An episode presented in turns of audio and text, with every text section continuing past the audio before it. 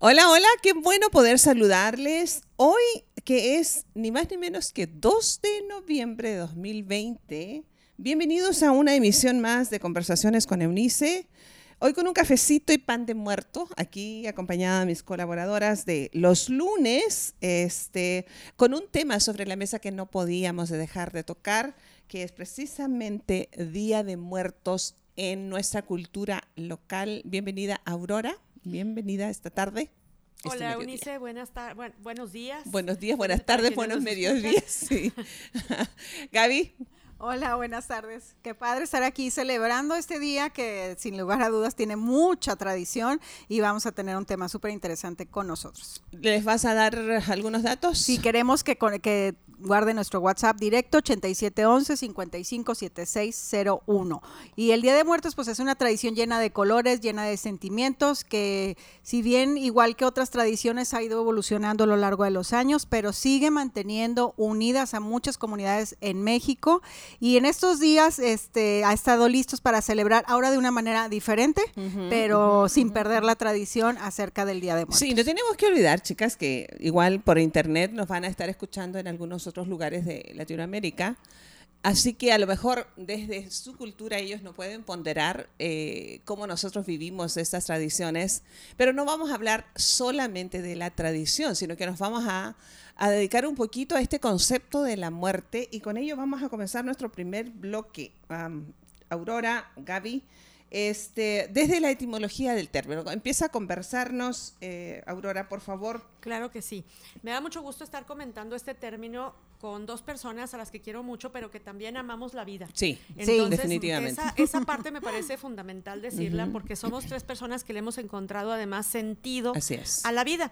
Y en ese sentido, en el sentido de buscarle sentido, fíjate que quiero iniciar con una frase de Schopenhauer, de un filósofo, que dice que el animal conoce la muerte tan solo cuando muere. En cambio, el hombre se aproxima a su muerte con plena conciencia en cada hora de su vida. Wow. Entonces quiero iniciar con esta frase porque justamente el festejo, la celebración, la conmemoración, el acordarte del Día de Muertos, el festejar la muerte, el invocar a la muerte, el pensar en la muerte, el tener acciones relacionadas a la muerte, tienen que ver directamente con el hecho de vivir y con el hecho de ser consciente Así de es. que la muerte está presente y de que tarde o temprano todos vamos a llegar a ella.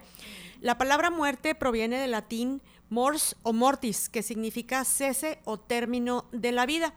Y la definición, según el diccionario de la Real Academia Española, dice que la muerte es el término de la vida. En el pensamiento tradicional es la separación entre el cuerpo y el alma.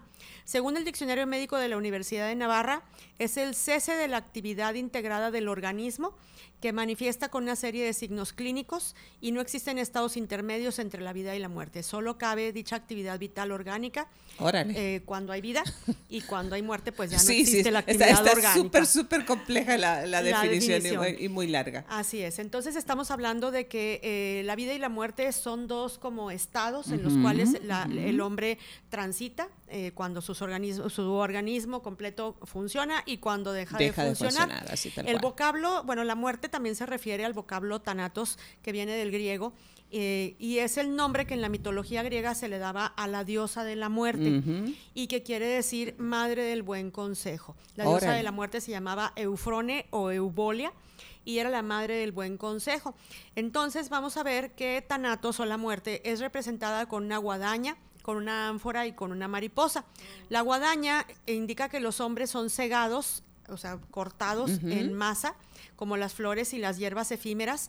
El ánfora se refiere a el espacio para guardar las cenizas y la mariposa es el emblema de la esperanza de otra vida. Ahora, fíjate, fíjense chicos, yo creo que, a ver, nos detenemos ahí como eh, de esta información como básica, elemental, pero al mismo tiempo creo que empezamos por eh, tener que eh, meter allí alguna consideración como esta. ¿Qué ocurre en nuestra psiquis ante el sonido mismo del término? ¿Hay algo que, se desata en nosotros, eh, los individuos, los seres humanos? Como, como bien decía la, la frase de inicio, somos los únicos que vivimos en la conciencia de la muerte mientras estamos vivos, a diferencia de los animales. Pero, ¿qué sucede en nuestra psiquis entonces? Fíjate que hay que tener en cuenta que cuando eh, pensamos en la muerte eh, hay un apego. Todo lo- a lo largo de toda la vida desarrollamos diferentes tipos de apego. Hemos hablado del apego en otras ocasiones y el apego tiene que ver con acercarte a algo que te, que te da un lugar seguro. Claro. Entonces, nosotros no conocemos cómo es morir. Sabemos cómo Así es es. vivir y podemos hacer un juicio de cómo es nuestra vida y cómo es la vida de los demás. Así Pero es. finalmente es un espacio seguro el estar vivo. Así es. Y entonces, como no conocemos ese estado eh, de morir y qué pasa después de la vida y, y qué se siente estar muerto y qué se ve más allá, etcétera, lo desconocemos en lo absoluto y entonces nos genera una serie de fantasías. Así es. Y aparte de la fantasía, nos genera inseguridad Ujú. y nos genera temor, precisamente porque es algo que no conocemos. A lo largo de toda nuestra vida eh, exploramos, conocemos, descubrimos, experimentamos, probamos. Estamos aquí en esta vida para, para ver qué se siente, para ver cómo funciona, para ver qué pasa. Y todo el tiempo estamos haciendo ese tipo de pruebas y de experimentos. De hecho, estar vivo es probar. Sí, es en la moverte. búsqueda de aventuras, es correr los riesgos. La vida, la vida y el movimiento van de la Así mano, es, totalmente de la mano. Entonces, fíjate cómo si hablamos de que la vida y el movimiento van de la mano, entonces estaríamos pensando que la muerte y la quietud también van de la mano, o sea, son opuestos, pero no conocemos ese estado. Porque incluso estando vivos en quietud, tenemos movimiento adentro Claro, de nuestro todo cuerpo nosotros. y adentro de nuestra mente. Y entonces por eso es que ah, tal vez por el desconocimiento de no tener obviamente la experiencia, de allí que cuando alguien dijo yo estuve muerto y regresé y entonces hay libros y testimonios, eh, luego es bastante eh, un asunto no creíble eh, porque no, no es posible en la lógica común del ser humano y entonces rechazamos ese, eso, eso que alguien puede testificarnos porque lo cierto es que nada de lo desconocido que encierra la muerte nos puede asegurar que haya una experiencia distinta como lo que hemos estado um, teniendo mientras vivimos y respiramos. Así es. Y luego hay una discusión bien interesante entre si de veras estaba muerto el que dice que regresó. O andaba de parranda. O andaba de parranda. Entonces, para ponernos de acuerdo los seres Wow. humanos, hasta por ley se tiene que saber qué es morirse. Es decir, ya que no nos podemos poner de acuerdo si estaba muerto, si no estaba muerto, si estaba dormido, si se fue, si regresó o qué Si le pasó. hizo. Ajá. La Ley General de Salud en México, en su capítulo 4, nos habla de la pérdida de la vida en el artículo 344 y nos dice que, por ejemplo, la muerte cerebral se presenta cuando existen algunos de los siguientes sig- signos. Pérdida permanente e irreversible de la conciencia y de respuesta a estímulos sensoriales. Ausencia de automatismo respiratorio. Evidencia o daño irreversible del tallo cerebral manifestado por arreflexia pupilar. Ausencia de movimientos oculares en pruebas vestibulares y ausencia de respuesta a estímulos nocioceptivos. Entonces, todos estos eh, signos de Ajá, muerte ajá. no queda ahí. O sea, por aquello de que haya dudas de que la persona se murió, también se dice de qué manera nos tenemos que cerciorar que una persona de veras se murió. Pillísquele los pies. No, hágale una angiografía cerebral Ajá, bilateral que demuestre ausencia de circulación cerebral. Un en- electroencefalograma que demuestre ausencia total de actividad eléctrica cerebral en dos ocasiones diferentes con espacio de cinco horas para corroborar que de veras está muerto. ¿Y se hace en efecto eso? En algunas ocasiones sí, sin embargo, en algunas ocasiones Como todas no, las leyes porque- uno se lo brinca luego. Exactamente, porque finalmente para poder eh, decir que una persona está muerta, tiene que haber un diagnóstico de un médico. Claro. Un Sí, médico sí, sí. debe certificar la muerte. Ajá, ajá. Entonces, si un médico dice que una persona se murió y hace una revisión de sus signos vitales y está seguro de que la persona está muerta, pues en ese momento va a tener que firmar un documento Claro, por medio del cual lo oficializa y con ese documento se puede obtener posteriormente el acta de defunción de una Ahora, persona. Esta, esta cuestión, ok, vamos, vamos como a tanto, a tanto cabos. Este, este asunto que, que resulta de entonces los significados, tanto de la parte científica como la parte legal, lo que tendría que eh, constatar, que nos llevaría a constatar la muerte física real de un, de un ser humano, eh, entonces, no, no debiera producirnos el miedo que produce porque ah, ¿qué es entonces? ¿Qué es lo que influencia ah, sobre nosotros, sobre nuestra psiquis, para que nosotros temamos a la pura, al, al puro concepto de la muerte? Porque ahorita vamos a hablar en el segundo bloque acerca de lo que es la cultura en México y por qué nos reímos de la muerte y ese tipo de cosas que está pasando hoy justamente en estos días, ayer domingo, hoy día lunes. Eh, pero antes de que pase eso, de hecho estamos viviendo en medio de una pandemia, también lo vamos a tratar en el último bloque hoy, que nos ha hecho mucho más sensibles a esta realidad. Pero ¿qué es lo que sucede? ¿Por qué frente a la muerte la gente dice, no, no, no, no, no, no hablemos de ese tema? No, no, no, no, no, tampoco te pongas así cuando eh, luego reunimos a nuestra familia, oye, en caso de que yo me vaya a morir, aquí dejé, las aquí dejé las cuentas pendientes o lo que sea. ¿Por qué? ¿Es cultural? ¿Es religioso? ¿Es natural? Claro. ¿Qué es? Bueno, la muerte tiene muchas facetas y hay acontecimientos eh, clínicos, jurídicos, legales, biológicos asociados a la muerte. Pero fíjate que, por ejemplo, cuando imagínate que un niño se está acercando a una alberca a la parte honda, ¿a poco no la mamá está, se va a caer? Sí, se va a caer. sí, y cuando sí. está cerquita de la orilla, todo el No mundo, no todo mundo Sí. está al pendiente. Entonces, cuando las personas estamos justamente cerca de factores de riesgo, Ajá. Pues estamos en riesgo de morir. Entonces nos da miedo y le da miedo a los demás. Pero hay ocasiones en que inconscientemente tú sabes que estás haciendo cosas que te acercan a la muerte. Ajá. Por ejemplo, fíjate, estas son las 10 principales causas de muerte en el mundo según la Organización Mundial de la, Sal- de la Salud. Cardiopatías, cardiopatía isquémica y accidente cerebrovascular. Esto quiere decir hipertensión, o sea, un factor de riesgo es la hiper- hipertensión. El infarto. Te puede, si te da un infarto, pues te puedes morir. Entonces, todas aquellas causas que predisponen para que a ti te dé un infarto, pues son causas que Comer te pan acercan. de muerto. Comer pan de muerto con relleno de cajeta, como el que nos acabamos de comer hace un ratito, nos puede dar un infarto. que de, Sí, de ok. gordos y glotones están llenos los panteones. Sí. Y acuérdense. con café, Ah, por imagínate. Dice el dicho, sí, ok. ¿Y luego? Enfermedad pulmonar obstructiva Ah, crónica. Ok, es ¿qué decir, es lo que está si pasando fumas, hoy? Y si fumas, si tienes factores de riesgo, si hay COVID, evidentemente. Infección de las vías respiratorias, el Alzheimer y otros tipos de demencia. Mira eso. Cáncer de tráquea, bronquios y pulmón, es decir, enfermedades re- respiratorias severas, la diabetes, accidentes de tráfico, enfermedades diarreicas y tuberculosis. Son las 10 principales causas de muerte, pero también deberíamos de sumar, por ejemplo, la edad. Evidentemente, entre más avanzada sea la edad de una persona, pues mayor probabilidad hay Mayor de morir de- por Ok, muerte entonces, natural. Es, es- esto, esto es circunstancial. eh, eh, ¿Por qué nos predisponemos negativamente ante la muerte? ¿Será esta, esta sensación de no lo volveré a ver, no volveremos a estar juntos? ¿Por qué la muerte es tan dolorosa y atemorizante? Ya aterrizando a ideas así como a nivel Así relacional, emocional. Bueno, por primero que nada, porque no la reconocemos como parte de nuestro ciclo vital. Como no la, no la conocemos, nos da miedo, entonces no, no reconocemos que va a llegar ese momento Y no de una manera que natural. a menos que es. una persona tenga pérdida de salud mental, ¿cierto? Además, fíjate, como no sabemos de qué nos vamos a morir, ahorita mencioné algunas causas probables Sí, de muerte, ajá. pero nadie podemos saber de qué nos vamos a morir de manera particular. Entonces, por desconocimiento de cómo se va a producir nuestra muerte, también evitamos hablarlo, porque Claro, como claro, puede ser que nos pase de una manera, nos puede pasar de otra. También porque recordamos pérdidas muy dolorosas en nuestra Mm, vida y no muerte. queremos volver a pasar por esos trances, porque no podemos detenerla. Hay una gran impotencia para detener la muerte. Lo más seguro de la muerte, de la vida, es la muerte. Así Ahora, es. Aurora, ok, eso es en, en el medio en que nosotros nos desenvolvemos y esa es nuestra realidad en este momento. Pero no todas las culturas ni en todos los tiempos se ha asumido la muerte de la misma forma, ¿cierto? Han Así habido es. culturas y hay culturas que la asuman de una manera diferente.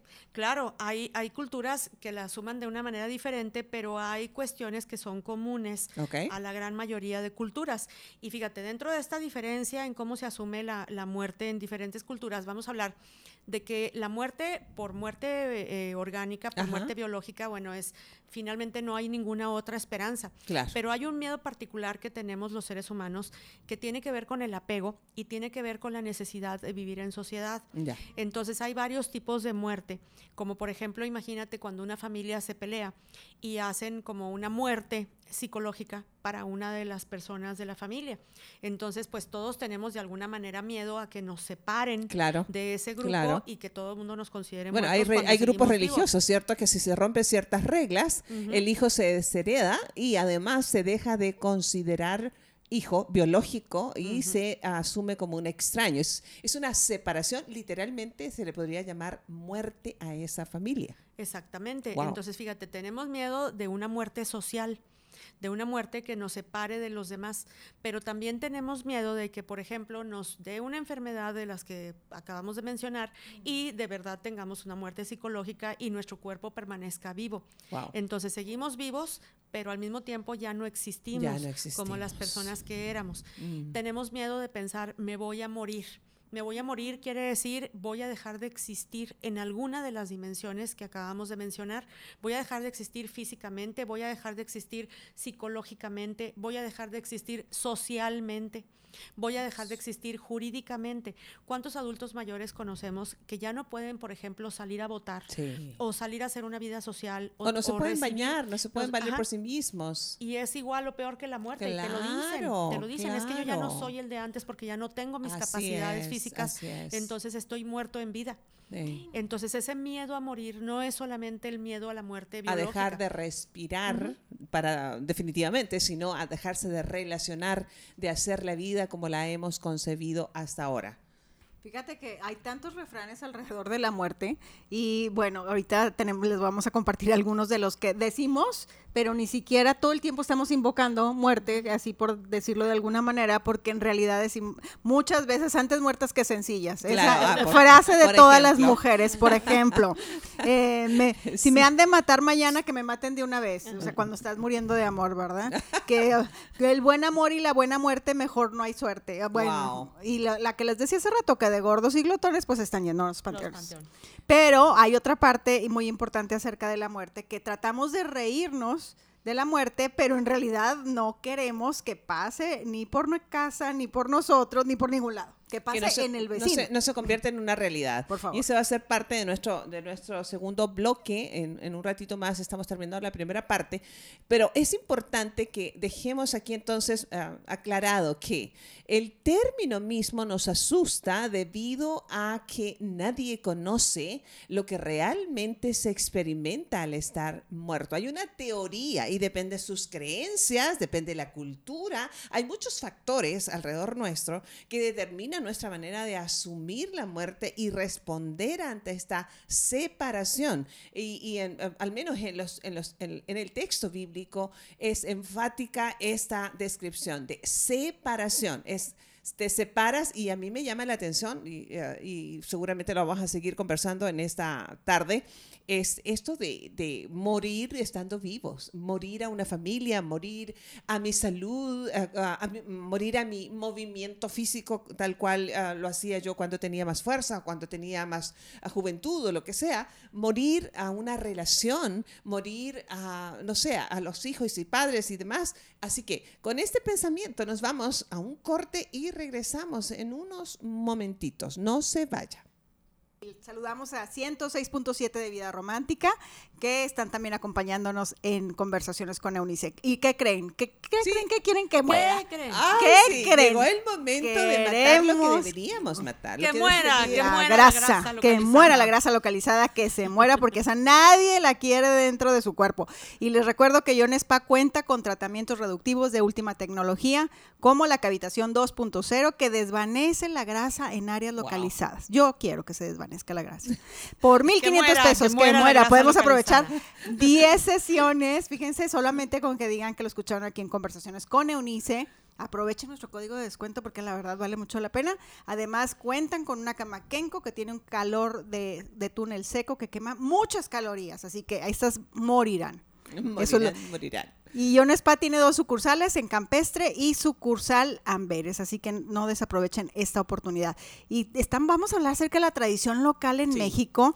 Creo que esto es, esto es Y algo sería que... muy bueno que lo describiéramos, chicas, porque les digo, Claro. nuestro auditorio fuera del país, eh, hasta que yo llegué a vivir a México, tuve esta, esta, no- esta concepción novedosa de lo que es reírse de la muerte. ¿Es así, Aurora? ¿Cómo, cómo, cómo funciona nuestra cultura? ¿Cómo, ¿Le podrías describir eh, ¿A la como para gente? que al- alguien que nunca lo ha visto, por ejemplo, un espectáculo de esto? Bueno, el altar de muertos y toda la celebración que se realiza en México en relación al Día de Muertos es una celebración muy particular en donde se reúne la cultura eh, prehispánica Ajá. con eh, muchas aportaciones de los españoles cuando llegaron a conquistar a nuestro país. Es un sincretismo. Es un cultural. sincretismo muy interesante en donde el significado más importante es el sentido de ofrendar, que tiene que ver con reunirnos con Ajá. los muertos, como poder tener un momento de acercamiento entre la vida y la muerte. Mm. Porque fíjate cómo es como tratar de convencer a la muerte de que no sea tan dura con nosotros. Que nos devuelva a los que, nos devuelva a amamos, los que ya no están. llevó Y de que si nos va a llevar a nosotros, nos lleve de una manera suavecita. Hay muchos rituales prehispánicos que nos hablan justamente de este tránsito entre la vida y la muerte, Ya. de cómo los aztecas, los mayas, los olmecas, todas estas culturas eh, asumían el hecho de morir. Entonces, cuando hablamos del ritual de muertos, incluso la- la- el gobierno de México, a través de su página del, gobierno, del Instituto Nacional de Pueblos Indígenas, nos habla, nos habla de los significados que tienen los elementos de una Órale. ofrenda de Día de Muertos. Entonces, estamos hablando de una celebración por una parte cultural, pero también por otra parte oficial. Fíjate bien el término, es una celebración. Es un día de celebración a las personas que ya no están con nosotros a través de levantar un altar que contiene elementos que le, nos van a recordar a esa persona. Además, el 7 de noviembre de 2003 la UNESCO dio el título de Patrimonio de la Humanidad al a Día esa de tradición. Muertos. Wow, Así mira es. eso. Entonces, fíjate qué interesante es que esta celebración ya se conoce en todo el mundo como algo particularmente mexicano. Sí. Y se ha encontrado que hacer esta celebración colorida, llena de elementos, de los cuales ahorita voy a mencionar algunos, resulta ser muy terapéutica porque las Ah, mira. personas pueden descargar sus emociones, se dan permiso para llorar, para Mm. sufrir nuevamente o incluso para recordar o para reírse, para Mm. alegrarse, para eh, tomar, para comer. Ah, sí, claro, obvio. Claro, México, obvio, obvio, la por comida- favor, La, por la favor. comida y la bebida son fundamentales. Aquí sí hay la entonces- palabra celebración es Baile, sinónimo mucha de mucha los excesos de bebida y comida, obviamente, claro. y el altar lleva uno de los elementos principales, ¿cierto? Lleva flores, bueno, eh, la ofrenda de Día de Muertos es una mezcla, como decíamos, cultural, en la que se, se colocan flores, ceras, veladoras, velas, el saumerio que lo aportaron los indígenas, indígenas con el copal, la comida, la flor de cempasúchil, en fin, y muchos otros elementos. La comida no puede faltar y entre estas cuestiones de, de comestibles, por ejemplo, se pone evidentemente agua y sal, que es un elemento de purificación. La sal tiene una característica muy particular porque fíjate que es un elemento que utilizan muchas culturas, no solamente se Para utiliza preservar. en México. Ajá, las velas y las veladoras en diferentes formas y en diferentes colores, eh, que son que se colocan a los lados del camino para iluminar, para, alu- para alumbrar el camino del muerto o el camino del vivo para llegar a la muerte. El copal o incienso, las flores que ya mencionamos, que hay flor de cempasúchil en diferentes colores, se coloca incluso un petate. El petate es una cama que puede, puede tener eh, fu- de cama, de mesa o de mortaja. Ah, mira. Eh, el escuincle, que es como una especie de perro, es un perrito que puede Sí. ser de juguete, que sirve para guiar a las almas a cruzar el caudaloso río que llamaban Chiconahuapan. Ah, eh, discúlpeme si lo pronuncié mal, pero era el último paso para llegar al lugar de los muertos, que era el Mictlán.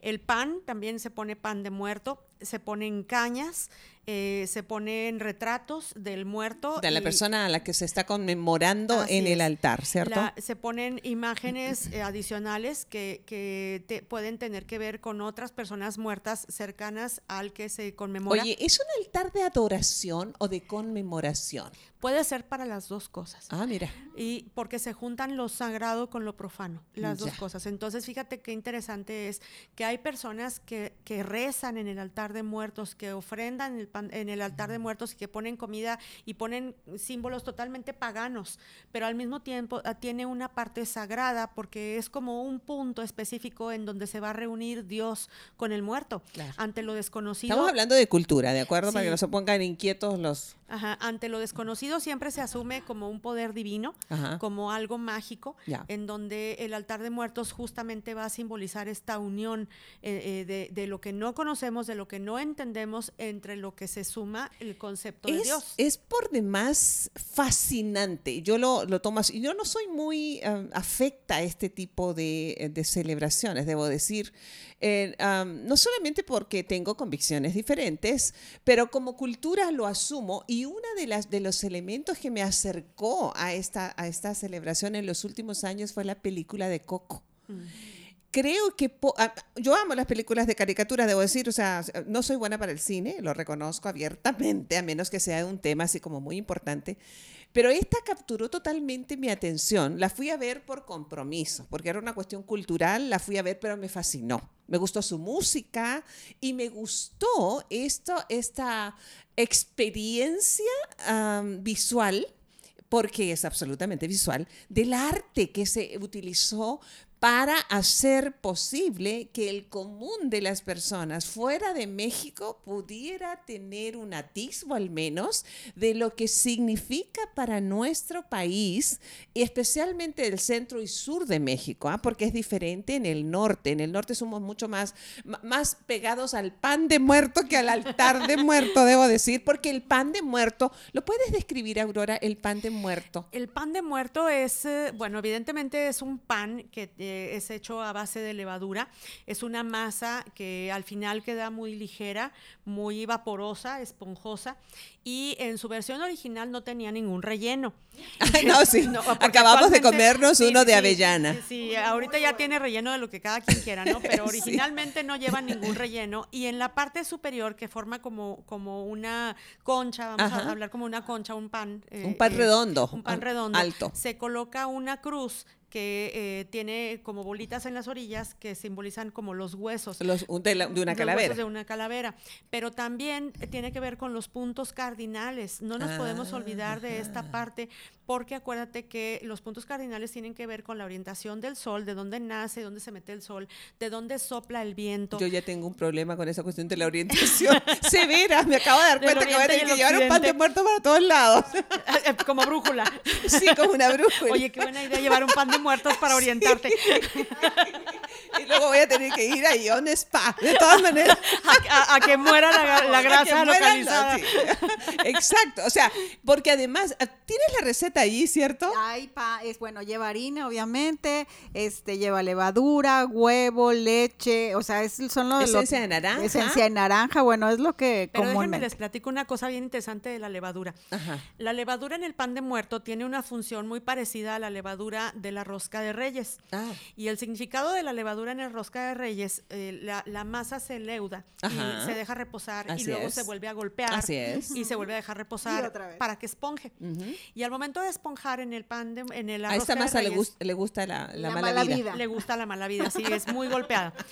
Cuando colocan al niño, el, el niño en realidad no era un niño como actualmente es en la tradición antigua, pero se colocaba entre la masa, a- al momento de esponjar el niño se pierde, simbolizando las aguas del mar de Galilea en donde Cristo navegó. Ajá. Entonces había ahí eh, el, el alma divina o el, el ser... Ya lo platicaremos en, en Sí, enero, amiga. en para- enero. Porque y va a ser muy buen- interesante. es Así. Pero lo que te digo es que, es que a mí me, me llamaba la atención, y en mis tiempos de hiperreligiosa, obviamente yo no probaba el pan de muerto, ¿sabes? Hasta cuando, gracias a Dios, me hice libre. perdido. Definitivamente. Pero creo que hay, es una delicia. Hay personas que lo hacen delicioso y te hacen, mira, mira esto alrededor, porque es un es todo un tema. Nosotros estamos, ah, y en el tercer bloque, en un rato más lo vamos a ver, estamos viviendo la época de más sensibilidad ante la muerte y su terrible tragedia en nuestras ah, vidas. Sin embargo, antes de llegar a ese punto, estamos hablándoles, ac- acercándoles a este concepto de la muerte que nosotros celebramos literalmente en la fecha del 2 de noviembre como hoy. Y alrededor de eso hay comida, las familias se reúnen. Ah, Este año, lamentablemente, por cuestión de, de la pandemia, los, los cementerios no se abrieron. Ah, los que venden las flores eh, típicas no pudieron hacerlo, en fin. Sin embargo, ah, lo cierto es que reúne, reúne las familias que perdieron a sus seres queridos, pueden, pueden comer juntos, porque en el altar, amigos, si usted no ha estado y no ha tenido esta experiencia, en el altar que se ofrece a cierto muerto, a cierta persona fallecida, le ponen los platillos que eran sus preferidos. Pero para todos, el, eh, dentro de los platillos preferidos estaba el pan de muerto, que sabe a naranja, lleva esencia de, de, naranja, es además bonito el pan de muerto, luce bien, es atractivo. Y como tú decías recién, Aurora, pues en los, primer, en los inicios esto no era relleno, pero ahora lo puede rellenar de lo que quiera, que es increíble. Entonces, ¿cómo es que nosotros estamos en medio inmersos en una cultura que pese a que no es diferente al resto de los humanos, nos reímos frente a la muerte hasta que ésta toca a nuestra casa. Y fíjate que reímos tanto porque decimos frases como ya alzó los brazos, ya colgó el equipo, ya colgó los guantes, eh, ya emprendió el viaje, bueno, eso es, más, este, solemne, sí, sí, sí. ¿Verdad? Eh, ya emprendió el vuelo, bueno, está bien, ya, ya era su hora. más espiritual ya está en el cielo. Ya, ya, ya, ya. ya estiró la pata. Sí. Ya, le dieron crán. Ya le dieron, ya, valió. ya valió, sí. Ya no está con nosotros. E, ese es, este, muy, como muy solemne, ¿no? Ay, híjole, ya se enfrió. ya se enfrió. Ya lo chupó la bruja ya se lo llevó la tía. Y para, fíjense bien, en, las personas que no, no conocen, eh, como en mi caso yo no lo conocía, pero quienes no conocen la cultura en México acerca de esto que ya es patrimonio de la humanidad, esta tradición, eh, ah, se hacen las famosas calaveras que son ah, este, dichos escritos, ¿cierto? Cierto ah, tipo de, de poesía. Eh, que se burla de ciertas personas a los que están vivas, aludiendo eh, en su momento de llegar a la muerte. Entonces, todo está alrededor de esto de, la calavera simpática, por ejemplo, este, colorida. Eh, la fiesta misma está llena de colores porque la flor ah, viene en distintos tonos. el más llamativo, de, la flor de esta época, es el color amarillo fuerte, pero hay de otros muchos colores y se suma entonces a una riqueza visual, pero también de la culinaria, ah, ah, utilizando todos nuestros sentidos para poder por lo menos temporalmente olvidar el dolor que nos trajo la muerte eh, en el momento en que perdimos a esa persona que estamos recordando, cuando las personas van al, cementerio y, van ahí y arreglan el, lugar donde colocaron los restos de, la persona que murió, le ponen muchísimas flores, llevan eh, mariachi, eh, las familias cantan y comen allí. Yo conozco muchas familias que se tomaban este día como día de, es un día de asueto en, en, México, pero se tomaban un día de campo literalmente para ir al panteón y poder este, disfrutar, eso va entre comillas, un día curioso, es como, como mórdido, no sé, es, suena pues eh, raro. Así que es interesante, de regreso a nuestro tercer bloque, vamos a estar hablando acerca de esta parte seria, lamentable, que estamos viviendo acerca de la muerte y la pandemia. No se despegue de nosotros porque esto es un dato interesante. Nos vamos de la risa al llanto, porque eso es la vida. Eh, al final, ah, muchos momentos de risas, pero muchos más momentos de lágrimas. Sin embargo, Dios está en todo nuestro recorrido. Regresamos en un momentito. Esto es Conversaciones con Eunice. Ya estamos de regreso, qué bueno que estás con nosotros y queremos dar la bienvenida a nuestra casa que es Vida Romántica 106.7, qué bueno que están con nosotros. Estamos en conversaciones con Eunice y estamos hablando acerca de la muerte.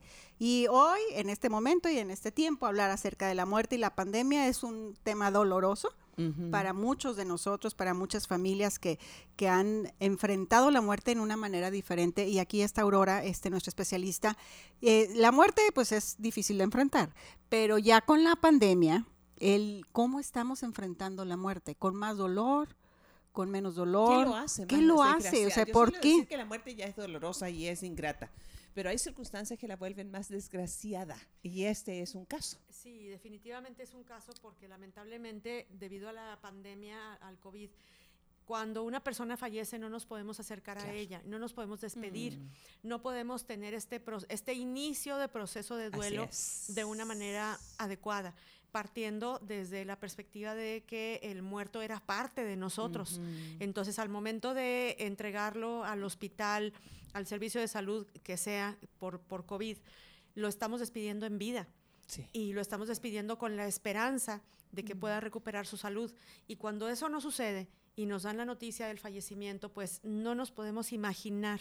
Y ese hueco que se genera en nuestra fantasía sobre cómo aconteció la muerte, cómo lo vivió la persona que falleció, puede traer muchas, muchas consecuencias, entre ellas, por ejemplo, la culpa por no haber hecho algo más, por no haberlo podido ayudar, por no haber podido prevenir, por ¿Y por no qué haber no podido... nos despedimos? ¿Y por qué no nos reconciliamos? ¿Y por qué no tuvimos aquella última plática? Porque se nos olvidó decirle algo. Eh, todo, por todo cualquier se, cosa. Se, va, se va a juntar. Fíjate, esto está siendo así porque en muchos casos las personas que ya están infectadas, este, cuando están muy mal, Ah, han tomado un taxi, amigas. O sea, ni siquiera alguien las puede llevar de, los, de sus cercanos. Y también les mando un abrazo muy fuerte a, a, los señores que trabajan en los taxis en estos tiempos. De verdad, son un tipo de servicio que no sabemos reconocer, pero son gente en, en, alto riesgo. Pero toman un taxi y se van al hospital y se despiden de los que pueden despedirse, literal, pero ni siquiera ya una, una despedida como, como la conocemos, ¿sabes? Que podría curar un poquito el alma o, o prepararnos para una despedida definitiva, que es un abrazo, es un toque, porque ya está infectado, ya está contagiado, no es recomendable, no es saludable. Si ama a su familia, no la puede volver a tocar. Esto es como los tiempos en que la lepra era eh, la reina de las enfermedades incurables, donde las personas eran sacadas de sus, de sus casas, pero de sus aldeas, de sus lugares de, de, de, reunión y, y, vivían en, en, en cuevas hasta morirse, literalmente. Y, fíjate, lo que estás diciendo es bien importante porque el hacernos conscientes de que no nos podemos tocar y que no nos debemos tocar y no nos debemos acercar a otras personas ahorita cuando estamos sanos en esta pandemia, tiene que ver con cuidar la vida. Es decir, no porque uno se deje acercar al otro o lo dejes de abrazar o lo dejes de saludar como lo, hacías antes, lo quieres menos. Al, contrario, lo estás cuidando más. Tengo aquí una, una cita de Octavio Paz que me parece muy interesante para, para reforzar un poco lo que acabo de decir. Él dice que la indiferencia del mexicano ante la muerte se nutre de su indiferencia ante la vida. Pareciera como que cuidar la vida no nos causa preocupación, nos es indiferente el cuidarla, eh, es decir, si tenemos o no tenemos vida no importa. Entonces, si tenemos o no tenemos muerte, tampoco importaría. Sin embargo, cuando sufrimos porque alguien muere, tenemos que darnos cuenta de que quizá nosotros no contribuimos a cuidar la vida con detalles mínimos, con detalles pequeños, que en este momento son utilizar tapaboca, utilizar gel antibacterial, eh, sanitizar, simplemente lavarse las, manos, y la cara, bañarse todos los días, tener estos cuidados de, de, higiene y de salud que nos han recomendado tanto, quedarnos la mayor parte del tiempo en casa, no salir, no organizar ni asistir a reuniones o a lugares públicos aglomerados, en fin, cualquier tipo de medida que nosotros podamos implementar nunca va a ser una exageración. Es. un cuidado que ahorita es imprescindible. Y por eso es que este Día de Muertos es diferente. Eh, si bien tuvimos los bloques anteriores esta parte que queríamos tocar con toda intención de cómo es que, es que la celebración del Día de Muertos hasta ahora había sido una celebración, eso, eso, tal cual. Hoy hoy, hoy 2 de noviembre, tiene una connotación totalmente diferente. Queremos abrazar por este medio a las familias que escuchándonos están en medio de este dolor. Las personas que tienen hijos, cónyuges, padres, mamás, amigos cercanos que están muy graves. Porque además no es solamente que no nos podemos despedir, es que luego lo que te entregan al final es una urna con algo o una cajita con algo que se supone que son los restos, porque tiene que ser incinerado. Ni siquiera está esta, esta consuelo, por llamarlo de algún modo, eh, este, dentro del proceso del que tú hablas, eh, Aurora, de poder ver el cuerpo, de poder velarlo, porque para um, la gran mayoría de las personas esto es relevante, es importante, porque les trae de alguna manera tranquilidad a sus emociones. Ajá. Eso ni siquiera se puede hacer. Entonces, hace que se agrave mucho más la situación. Yo tengo una pregunta, Aurora. ¿Cómo te recuperar de un duelo sin abrazos y ahorita no podemos dar abrazos y yo entiendo que un abrazo mm, transmite amor, consuelo, esperanza, ¿Cómo lo puedes hacer? Bueno, en primer lugar quisiera yo también incluir un saludo y una, un agradecimiento a todas las personas que están como acompañantes tanatológicos en hospitales, en centros de salud, en los mismos hogares, en las casas, porque las tanatólogas y los tanatólogos en este momento están ocupando un lugar muy importante en el acompañamiento de personas enfermas, pero también de las familias de las personas enfermas, de esas personas que no van a poder despedir a, su enfermo con un abrazo, con una palabra de amor, con un cuidado, con un vaso de agua, con cualquier cosa que uno se pueda imaginar, porque a veces la culpa te dice, es que yo no le pude ni siquiera acercar un té, un vaso de agua, un Kleenex, algo. Entonces, el papel de las personas que acompañamos tanto al enfermo como a las familias es fundamental. Y, y, tenemos que tener en cuenta que cualquier comentario, cualquier palabra que nosotros brindemos a la familia o a la persona enferma pueden ser de gran influencia y pueden trascender a la muerte. Ya que no podemos tocarnos. Exactamente. Entonces es muy importante ser solidarios, pero también es importante ser empáticos, ponernos en el lugar del otro e imaginar un poco a profundidad lo que el otro está sintiendo. Tener lo más mucho posible, cuidado lo más eh, con lo que decimos y con el, con el, consuelo que ofrecemos. Yo suelo pensar que, que hay una, como una urgencia cultural, por llamarlo de algún modo, en esto de tener que decir algo. Yo creo que hay ocasiones como estas en que no tenemos que decir. No, porque no hay mucho, es más, no hay nada que decir, sobre todo si tú no has pasado por eso. Entonces, tal vez un acompañamiento en una oración eh, escrita, en una plegaria hecha, es decir, estoy ah, pidiendo a Dios por consuelo para ti, lo que sea, este será lo más corto, lo más breve, pero lo más cercano que podamos hacer. Como tú dices, Aurora, ser prudentes en nuestros términos a la hora de, tenemos que elegirlos con sabiduría, con cuidado. Fíjate que en tanatología, cuando tenemos un paciente terminal, al cual hay que conservarle su estado de ánimo y, una visión positiva del tiempo que tenga de vida. Hay un proceso que se llama conspiración del silencio. Y la conspiración del silencio eh, es una, la definición más cercana, contempla un acuerdo implícito o explícito, es decir, puede ser que las personas lo hayan hablado, pero también puede ser que no lo hayan hablado. Involucra a familiares, amigos, profesionales, médicos, enfermeras, tanatólogos, etcétera, para eh, comentar o no comentar, para alterar incluso la información que se le da al paciente con el fin de manipular el diagnóstico y conservar su estado de salud. A propósito y su de mentiras del otro día, ¿cierto? Exactamente. La conspiración del silencio tiene varios niveles en cuanto al conocimiento de la información por parte del paciente, que puede ser un conocimiento parcial, mm cuando el paciente no conoce su diagnóstico o incluso total cuando no se le quiere decir absolutamente nada de lo que está padeciendo. La conspiración del silencio es una herramienta y así es como tendríamos que verla, como una herramienta para conservar el estado de ánimo de las personas. Quisiera recordar un poco a Víctor Frank, Víctor Frank, eh, un científico alemán judío, que, tuvo la mala fortuna de tener que pasar por un campo de concentración y que se dio cuenta de que la actitud y la esperanza de las personas eh, apoyada en tres acontecimientos muy particulares era lo que conservaba la vida.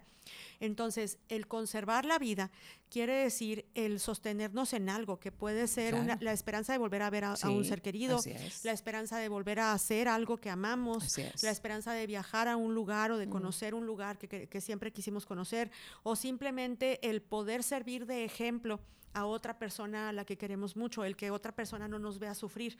Entonces, cada persona puede elegir qué es lo que la va a sostener, pero al mismo tiempo las personas que nos rodean pueden decidir apoyarnos en esa decisión, en esa decisión de conservar la esperanza hasta el último momento y el poder llegar al final de la vida con una sonrisa y con una actitud eh, de hacer sufrir menos a quienes nos rodean y de sufrir menos nosotros. Tendríamos que hacer estas dos cosas para mí importantes, lo, lo acabamos de señalar y escuchar, es, es, en primer lugar, entender que la muerte es lo más seguro mientras vivamos. Ah, ah, ah, entonces son varias cosas. Lo segundo es que en esta época, en esta época en particular, absolutamente sui generis, por lo menos en 100 años, no ha habido persona que haya experimentado una cuestión como la que estamos viviendo que ni siquiera podemos eh, afirmar nada de lo que viene. La incertidumbre es todo lo que hay alrededor.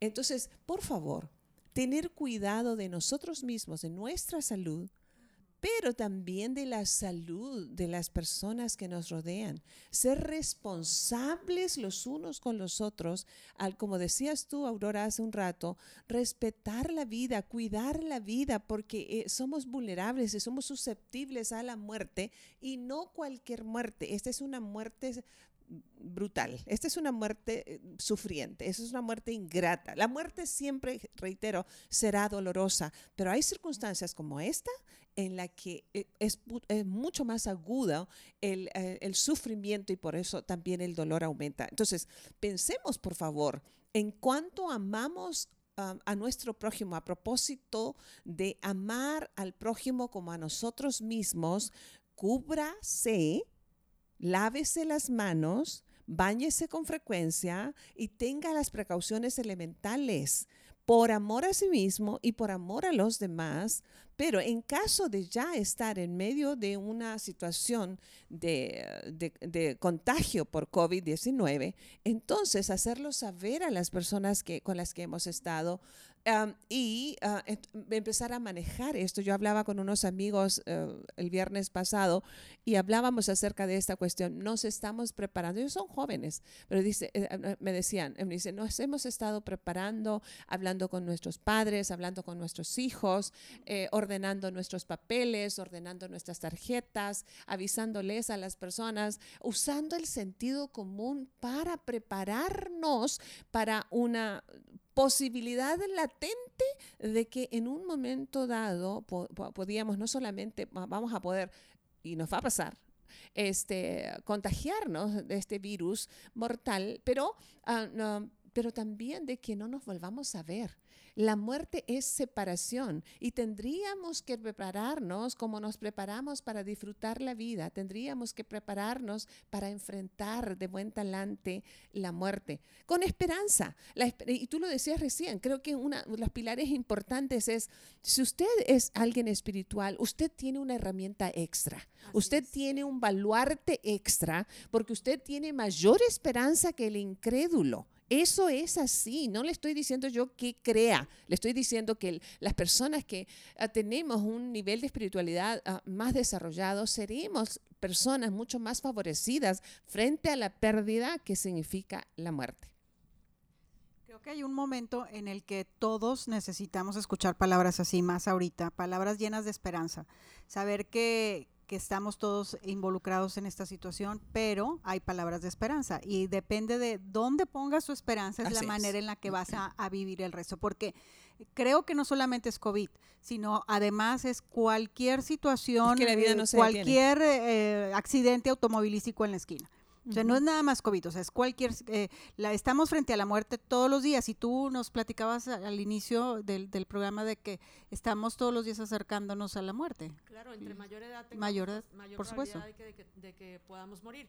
Ahora, es muy importante tener en cuenta que la esperanza, para conservar la esperanza necesitamos sentirnos seguros. Así es. Tener seguridad en algo. Entonces, creo que es un momento en el que la vida nos está poniendo a prueba en el sentido de revisar todas las áreas eh, que conforman nuestra vida. La muerte es un acontecimiento personal, pero también es un acontecimiento social, Así es. porque no estamos solos. ninguno de nosotros, por muy solo que viva, y hay personas que nos escuchan que seguramente viven solas, pero no porque vivan solas quiere decir que viven en soledad. Pueden tener un vecino, pueden tener un amigo, pueden tener un hijo, pueden tener padres, pueden tener gente que las ha visto en algún lugar y que en algún momento los van a extrañar. Entonces es muy importante revisar todas las áreas en las que eh, eh, mi vida ha tenido influencia, porque todas las vidas tienen influencia en la vida de los demás. No hay nadie que haya pasado sin impactar la vida de otra persona. Para bien o para mal. Para bien o para mal. Pero entonces fíjate cómo pasa de ser también un acontecimiento que además de ser un, un hecho biológico natural, la muerte, pasa también a ser un hecho social y un hecho jurídico. Y en ese sentido yo invito a las personas a darse cuenta de que morir implica tener derechos, pero también tener obligaciones, tener deberes, tener facultades y responsabilidades con los demás.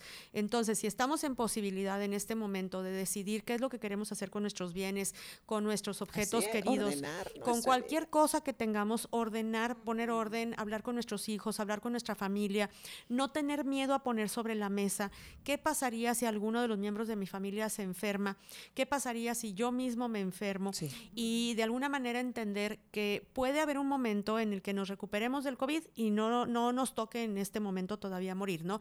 Pero también puede ocurrir que aún estando enfermo me sienta tan mal, pero tan mal, que ya no pueda Ya ni no siquiera hablar Claro. y que no pueda escribir y que no pueda expresar mi voluntad. Totalmente inhabilitado. Y que voy a tener que aceptar la ayuda de otras personas. Entonces, muchas veces pensamos que porque somos jóvenes, porque Mm. estamos fuertes, porque nos hemos alimentado bien, porque mi sistema inmunológico está sano, porque hago ejercicio, porque no fumo, no tomo, porque duermo muy bien, porque tengo todo bajo control.